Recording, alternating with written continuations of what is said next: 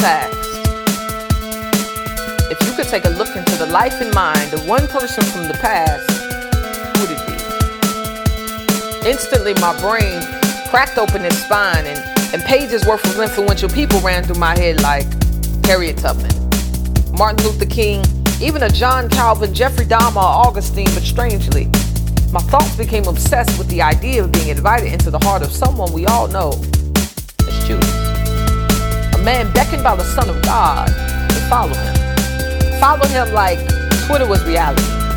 Paralyzed his eyes on the heels of a God who had placed himself in the inside of a woman's stomach that he intricately created himself eternities before birth even existed. Judas walked with Jesus. I picture him Jewish, cold colored hair, dark brown eyes, twinkling with deceit, heart beating with wonder towards this Christ whose features were just like his. Could this man really be God's? What I'm sure plagued this dark and eclipsed mind. He watched, watched Mary, 30 something year old son, shovel the remains of rocks and death into his hands called dirt. Bring forth spit from the same mouth that lit every star in the galaxy. He mixed them both painted them into the pupils of a man whose eyes were only acquainted with the canvas of black, blind from birth. God was the first thing that man ever saw. His last name is scary. First named Judas stood front row center to a concert of God's glory. I wonder if he saw himself in the scenario before him.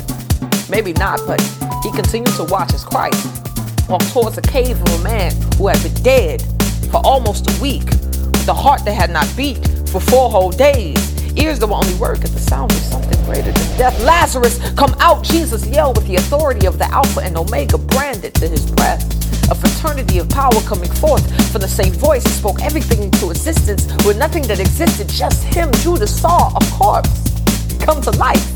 A dead heart beat to the soundtrack of a resurrection, the metaphor for why Jesus came right in front of his eyes. And I could watch him think. I don't think he saw just he watched. As a year's salary of oil was worshipped onto the Son of Man's feet. Mary used her hair like a wash rag to wipe the foot of her Lord. And I wonder if Judas was confused at why this woman would give up so much just for Jesus. Could it be that her reverence was a sign that she might have seen this Nazarene called Christ for what he was worth, possibly? But kept watching. He watched as the guards grabbed the man he'd identified with a kiss to prepare him for death that the world deserved, unaware of the resurrection that only the elect would share in. If I could, I would assume that he looked into his palms, followed his fingerprints into the 30 pieces of silver link dead in his hands with joy, tap dancing in the cemetery of his soul, ghost of destruction rising up in his bones, those dark brown eyes staring at the receipt for what he just gave up. And I bet he didn't even see the reality of what he thought God was worth.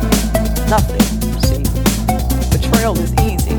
You kiss God goodbye and the heart doesn't go loyal to itself. Jesus. Being led away into the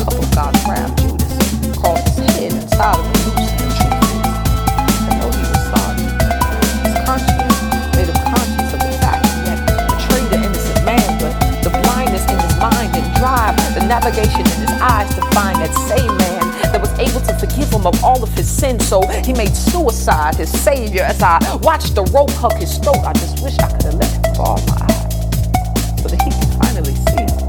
See, he was a blind man and needed the hands of Jesus to rapture the scales from his brown eyes like braille praise danced on God's fingertips. Let him rip my mind so that he could have understood that he was a Lazarus by nature dead or corpse with breath, sleep in a cave of sin, desperate for life. He walked the one person who could save him from the pitch black light underneath his eyelids for three whole years. But try, try asking a blind man to lift his eyes toward the sky and tell you the color of the sun.